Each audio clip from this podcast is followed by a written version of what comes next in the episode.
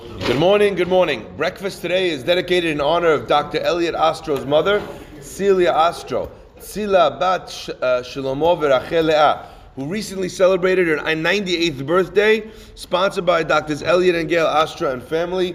She should merit to be able to live uh, a happy and fulfilled life at Me'ave Esrim till the age of 120.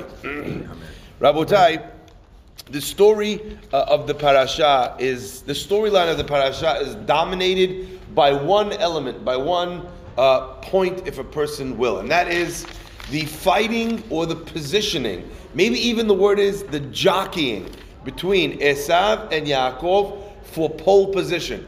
Each one is trying to achieve to become in front of the other, trying to be the one that's blessed, trying to be the one that's going to achieve the most in this world. But what's fascinating is that each one of these children was born with a different personality, and that personality and type, if you will, which could be used in a positive or in a negative way, dictated in many ways the outcome of where they would be and how they would think. Yesterday, I spoke about the idea that uh, you have someone who's buying a portion of someone else, buying the bichora, buying a chelik of olam haba, and all they're paying for it is a small amount. All they're paying for it is nizid adashim, a little bit of uh, what's it called? Of uh, beans, uh, so lentil soup. How could it be that that? Never mind whether or not that was a good deal, like we spoke about yesterday. But how could that work? In fact, there's a question that's asked in halacha, and the question that's asked is: Let's say I sell you something, and uh, what's it called? And you purchase that item, or you offer to buy an item you know its true value, so you offered me you under uh, you make it under underwhelming offer. I don't know the difference. I sell it to you at what's called less than a shtut, which is a, a, a very difficult, very distant amount from the price of the actual object. So if we're kind of around the price, a little couple dollars more, couple dollars less doesn't make a difference. But how about if I sell you an item and I overcharge you 50 times for the item? You think it's a premium item, it's worth the price, whatever, and actually it's not. That's called ona'ah. And in a case of onah, normally the the uh, the uh, transaction it's invalid, so it doesn't go. So the question is, the value of Esav's bichora is so valuable. How could it be that he sold it for nizid adashim? How could it be that it went through? How could it be that the kinyan actually happened? And the Mefarshim say something. The Baal Hafla'ah explains it in the, in the following way. He says that there was once a person who did shahita on a chicken. And uh, before he had a chance to do the mitzvah, now there's a mitzvah after a person does shahita, to cover the blood, it's called kisui hadam. You cover up the blood of the animal, ki adamu nefesh, because the nefesh, the soul of that living animal, was is in the blood. So to show it that respect in Judaism, although we hold that a person is allowed to eat or consume meat or chicken or whatever, but we still need to show respect. That's why the process of the of the shahita is uh, is has to be very as humane as possible as it can possibly be. The knife needs to be perfectly sharp. There can't be any pressure in the shechita. That's called dirisa. Okay, so there's lots of laws about it. You cover up the blood. So this guy, he sees the guy doing shechita, and he comes and he covers up the blood before he has a chance to do it. You stole my mitzvah. Comes Rabban Gamliel. Rabban Gamliel says to the person, you have to pay him asara zehuvim. In fact, this is a halacha that if a person takes the mitzvah of somebody else, I have a mitzvah to do, you come along and you grab it. Someone comes to me and says, uh, I'd really like uh, tzedakah. You reach in your pocket, you're about to give him a dollar. The other guy comes, gives him a dollar. The guy says, Thank you very much. That's what he needed. If he takes another one, fine. But that's all he needed. You stole my mitzvah. I was about to do it. The halacha is you have to pay him asara zehuvim. But maybe according to the hafla'ah, that's not really the case. Because the hafla'ah asks, I don't understand. What do you mean you're paying me ten zehuvim, ten golden coins for my uh, for my mitzvah? What's the value of my mitzvah on Olam Haba? It's tremendous. How could you pay me a smaller amount than what it's worth? Answers the Baal Hafla'ah. Rabban, Rabban Gamliel wasn't saying that the value of the mitzvah was ten zehuvim. Rabban Gamliel was offering a litmus test. He asked the guy who lost the, the mitzvah, he says in front of him, pay him 10 zehuvim. If the guy says, okay, that means that the mitzvah is worth how much? 10 zehuvim. What would have happened if he would have said no? The guy would have had to pay him 20, 100, 1,000. Because really, the merit of even one mitzvah on Olam Haba is priceless. He would have been obligated, in order to do teshuvah, to pay him any amount that the person would have declared that mitzvah to be worth. The minute you say, okay, I'll take 10 zehuvim for it, what are you saying? You're defining the way you feel the value of the mitzvah actually is. Think about it this way. Let's say a person would never break their word, but the contract was for $500,000. And they say, you know what? I did say it, but I didn't shake. I did shake, but I didn't sign. I did sign, but I didn't sign in triplicate, etc., etc. Then we know that for this person, the value of honesty is $500,000. That's what he can be bought for. Okay? So in this instance, Rabban Gamliel was just testing the waters. That's what the Hafla'ah says. Now this is a tremendous, incredibly uh, uh, important uh, development in the halachic ramifications of the story. Because when we always say a person is obligated 10 zehuvim for stealing a mitzvah, and we prove it from this Gemara, according to the Hafla'ah, that's not true.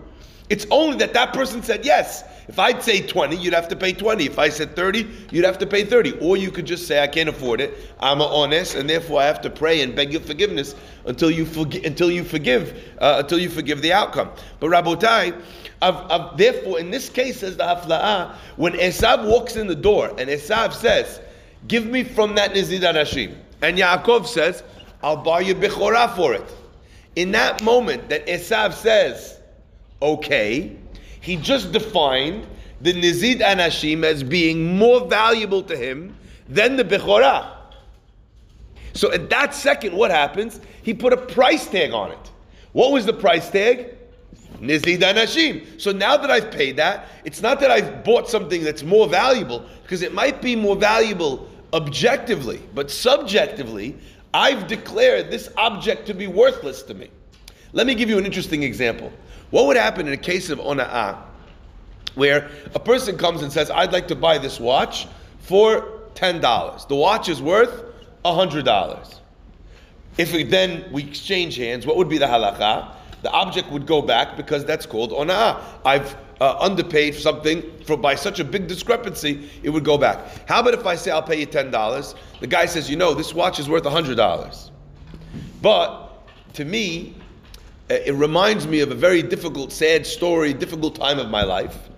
Even if, uh, what's it called? You paid me, I was never going to wear it. I just want to get rid of it. I'm happy to get whatever I can for it. In that scenario, the value of the watch for him is $10. There would not be ona'ah because the person is telling you that to me this watch is not worth that, even if I could get it in the marketplace. So too over here with Esav. Now, the reason why I bring this up is not to find a discrepancy of value um, between Esav's perspective and Yaakov's perspective, but rather to draw attention to the way within which Esav type people make decisions and Yaakov type people make decisions. So let's describe where we find that in the names of the people themselves. The name of Esav comes from the word asui, made. What does it mean, made? He came out, already had all of his hair. He was very, you know, he was he was a finished product, so to speak, as a baby boy. That's just not a description about his hair. It's a description about the way his life's philosophy would be. I'm someone, I'm already done. I judge things right now. I'm finished. I'm not engaging. I'm not looking at the ramifications or how this is going to turn out. Yaakov is called Yaakov because he's named after Ekev, the heel. So in English, we have an expression. We say something comes on the heels of something else. What does that mean, on the heels of? It means, even in Hebrew, we would say something is ba bi'ikvot. Something comes because of, it's the outcome, the ramification, the effect of a certain cause.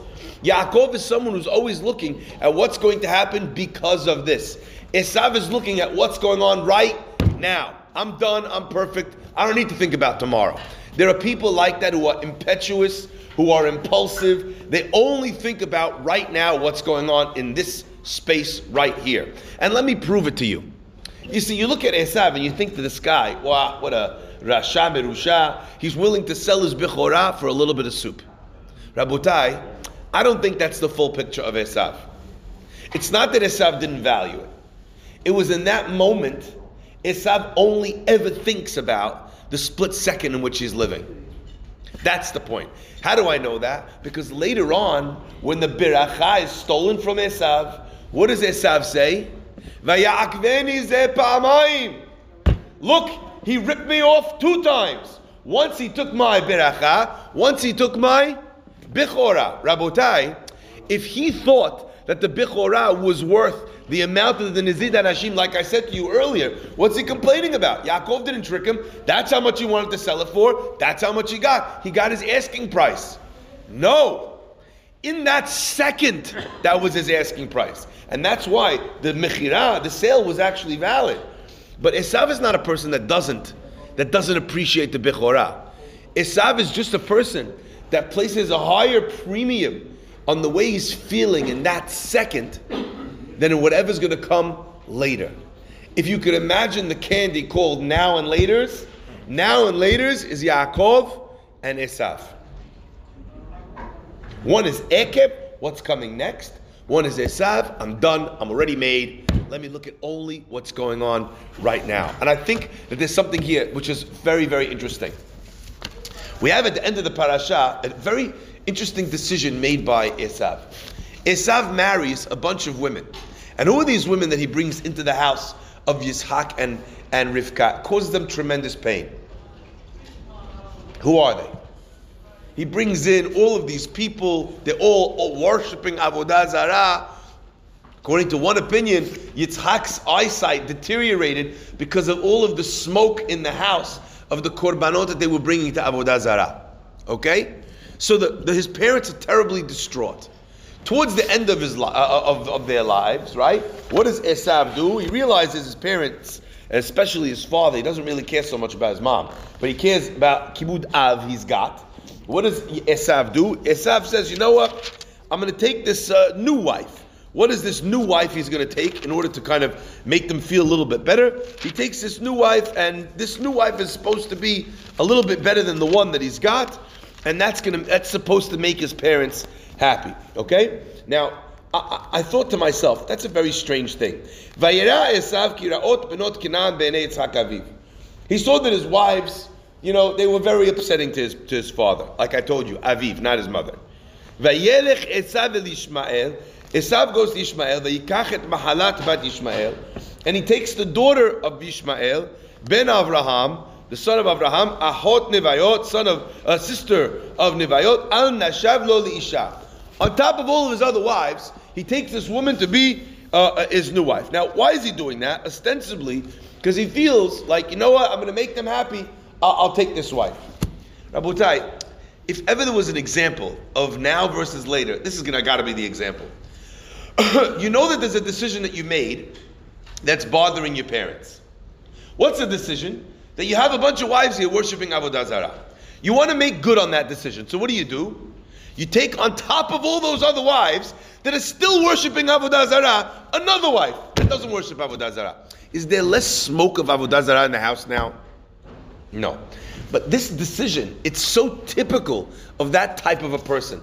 Someone who hurts your feelings, hurts your feelings, hurts your feelings, hurts your feelings. And then what do they do? They come and they bought you, they bought you lunch and you they walk in after stealing your money, after making you feel like an idiot, after embarrassing you in front of everybody, they come in with a piece of pizza, an extra piece of pizza. They say, "Oh yeah, have some pizza." You're like, "Seriously, pizza? This is how you want to?" And the guy turns around and he calls the family members. He's like, "Look, I try to make shalom. I walked in, I brought him lunch, and he rejects me, he turns me away. Dibbe, mehila, idiot. The problem isn't the pizza." The problem is all those other things, but a person who lives in the now, for them, all those other things that I did before, I'm not thinking about them. You shouldn't be thinking about them. Look at this. I came with lunch. Lunch should solve all the problems. That's Esav. Do you understand? I'm right here. Don't talk to me about what happened before. Don't talk to me about the, ramific- the future ramifications of my actions. I'm not going to divorce these people or start a new life. I'm just going to do something in the short term, in the here and now, to shut you up. Rabotai, That is the nature of Esav. And it belongs to every single person the ability to try and make decisions in this manner, a decision where they think about the long term versus the short term. I remember reading a story, and it made such an impression on me. I told it to you guys last year. I mean, it made such an impression on me. Rabbi talks about this unbelievable story, just because I could imagine it happening. There's a guy who decides he wants to build a massive house. Unfortunately, he decides he wants to build a massive house on the Upper East Side. Where are you going to build a massive house on the Upper East Side? You can't find space to build a giant ranch on you know, a massive five story house with a swimming pool and a tennis court. Where are you going to build it? So the guy goes to the mayor of New York City and he says, Listen, I want to build a house. It can't be too far from my favorite synagogue. It can't be too far from my favorite gym. It can't be too far from my favorite coffee house. Right? Clearly, he doesn't like Starbucks because if it was Starbucks, he could put it anywhere. Can't be too far from my favorite coffee house. I want to build my house. And the guy says, the mayor says, Rohi, I love you, but what are we going to? The guy says, No, I'm going to donate money to the hospitals. He says, Okay, but I can't. He goes, But I'll donate money to the to the Central Park. I'll donate money to the. The mayor says, Rohi, I don't know what you want from my life. I don't have space to give you to build a giant mansion. We know on the Upper East Side, right? The guy, the guy says, Listen, I have a great idea. He says, My synagogue is the Safra Synagogue, 63rd and 5th Avenue. Right? It's not so far. If I do straight shot down 63rd, I'm going to go to the East River. I'll wait until the river freezes over in the middle of the winter, and then I'll get a crew that'll come in and they'll build it on the river. The mayor says you can't build the river, house on the river. The guy says, listen, it's frozen. When the water freezes, you know how hard, you know how strong ices. I'm going to build on the ice. The mayor's trying to explain to him that that's a very stupid plan. But the guy, sometimes a person, they say, has more dollars than cents, right? Mm-hmm. He has more, you know, more money than brains. But the guy says, listen, no, it's fine. It's going to be great. I'm going to build. The, all I need, he says, is a permit. The mayor says, I don't want. It. He says, but the hospitals, but the park. He says, listen, you want to build it, build whatever you want. Bottom line, if the house sinks, you know, you're not going to hurt anybody else. It's going to sink directly into the river. You know, build it whatever you want. You have a permit from me. You give all this money to charity, but I'm taking no responsibility whatsoever for the result. The guy waits. The house, the river freezes over. He brings in workers. Everyone's watching the spectacle of this guy, absolute moron. He builds a giant house on the river. It looks magnificent. There are people taking pictures, the Guinness Book of World Records, everyone's coming. His children are ice skating on the ice. They skate right into the living room, right into the dining room. Unbelievable, magnificent house. And Hada is the only guy in Manhattan. He has no problem with neighbors. Right? Beautiful. Two days, three days, four days, five days go by, a week goes by, he's loving it. And then December turns to January. And January turns to February. February turns to March. The guy is a particularly cold New York winter. He manages to survive the whole winter in this beautiful house. Comes uh, the first thawings of spring, the ice cracks, and within a matter of minutes, the guy's house, rahet, no more. Everybody looks at this guy and they think he's absolutely crazy. Absolutely nuts. How could he do such a thing? Why would he waste so much money? Why? But the truth is, when we invest in things that are giving us temporary pleasure, that's what we're doing. So when a person is willing to do a lot of things for right now, but doesn't think about the future ramifications, that's what they're doing. When a person is too obsessed with olam hazeh, that's what he's doing.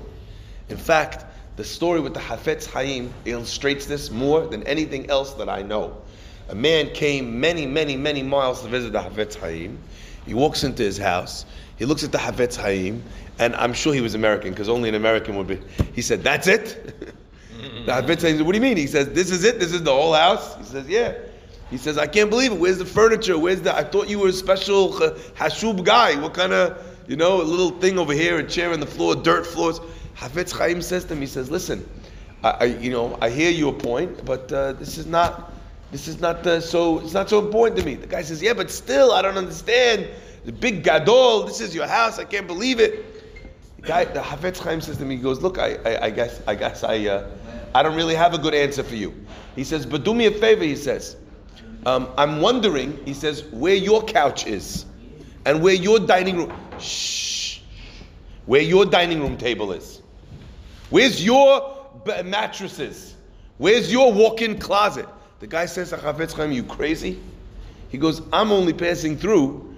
I don't have a couch with me and a dining room table and a walk-in closet. I'm traveling. I'm only passing through. I came to visit you. That's why I don't have it. Chafetz Chaim looks at him with a kind smile and he says, Rohi, I'm also only passing through. You want to know where my couch is? I don't have a couch. I don't have a fancy table. I don't have it because how many years am I going to be here? Shivim shana, v'im bigvurot, shmonim shana, and if I live as long as Be'ezrat Hashem, uh, Mrs. Celia Astro, I'm going to live to be 120. But even 120 years as compared to a, a thousand, a million, a billion years, the neshama, Rabotai, lives forever. Could you imagine what forever means? I just want to give you an example of what forever means. Imagine I filled this whole room with grains of sand. Each grain from the beach. How many f- pieces of sand, floor to ceiling, you think I could fit in this room? A million? A billion? A trillion? Now imagine if each grain of sand represented not one year, but each grain of sand represented a trillion years. A trillion grains of sand representing each a trillion years, a trillion trillion years. That's still not as long as the existence of your neshama. It's forever. It doesn't end. There isn't an expiration date on the uh, on the concept of Gan Eden, of of Olam Haba, of the eternality of your soul. 120 years as compared to a billion years is like that. To a trillion years is half a snap to a trillion trillion years, it doesn't even register. It's the tiniest blip that you can't even see on a radar screen. But think about how much of eternity we sacrifice for a split second of pleasure, a split second of revenge, a split second. If someone told you, here's poison, it's poison, it will kill you, but it tastes delicious. Is there a person here amongst us that would say, oh, I'll have that? That's what an avon is. That's an Esav decision. It tastes delicious. It's a little bit of lentil soup. And it's a nice cold day. I'm to feel great for two seconds when I have it. I'm to feel two sec great two seconds when there's a lack of being faithful. I'm to feel great for two seconds when I stole some money. I'm to feel great two seconds when I had food that wasn't kosher. What happens after 10 minutes later when it's not kosher and you know you should have eaten it? You're going to go to the bathroom, chalas, it's out of your system. Was that worth it? Now versus later. May God bless us, Be'ezat Hashem, always to be able to make the right decisions and to feel great, not just now about the decisions, but forever and ever and ever. Baruch Adonai Le'olam. Amen Amen. Rabotai, every Friday,